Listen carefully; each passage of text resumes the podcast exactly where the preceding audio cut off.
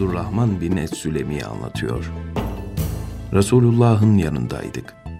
Resulullah sallallahu aleyhi ve sellem abdest almak için su istedi. Kap gelince ellerini suya sokarak abdest aldı. Resulullah sallallahu aleyhi ve sellem işini bitirince biz hemen kabı alıp içindeki suyu içtik. Resulullah sallallahu aleyhi ve sellem bunu görünce böyle yapmanıza sebep nedir diye sordu. Biz de Allah ve Resulünün sevgisi diye cevap verdik.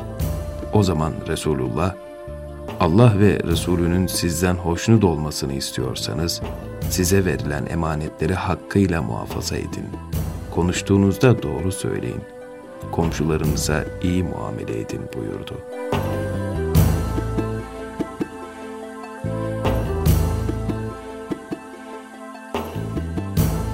Ebu Eyyub anlatıyor. Resulullah sallallahu aleyhi ve sellem Mekke'den Medine'ye hicret ettiğinde Ebu Eyyub'un evinde konakladı. Resulullah sallallahu aleyhi ve sellem alt kata yerleşti. Ebu Eyyub, Resulullah'ın alt katta olduğunu, ona vahiy gelebileceğini, halbuki kendisinin vahiy ile Resulullah'ın arasına girdiğini düşündü. Uyuyunca iki tarafa dönüp toz kaldırmaktan, Resulullah'ın bunlardan rahatsız olmasından korkarak sabaha kadar hiç gözünü yummadı. Sabah olur olmaz hemen Resulullah'ın yanına koştu ve ''Ya Resulallah, bu gece ne ben ne de karım gözümüzü yummadık.'' dedi.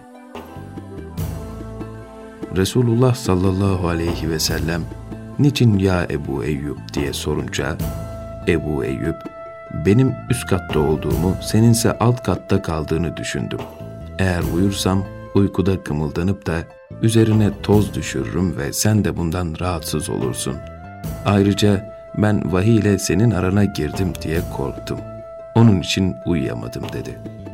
O zaman Resulullah sallallahu aleyhi ve sellem Ya Ebu Eyyub bir daha böyle yapma. İster misin sana bir dua öğreteyim?'' Sabahları ve akşamları onar defa okursan on sevap kazanırsın. On günahına da kefaret olur. On derece daha yükselirsin. Kıyamet günü ise on köle azat edenlerle aynı mertebede olursun. İşte söyleyeceğin dua. La ilahe illallah, lehül mülkü ve lehül hamdü la şerike leh buyurdu.''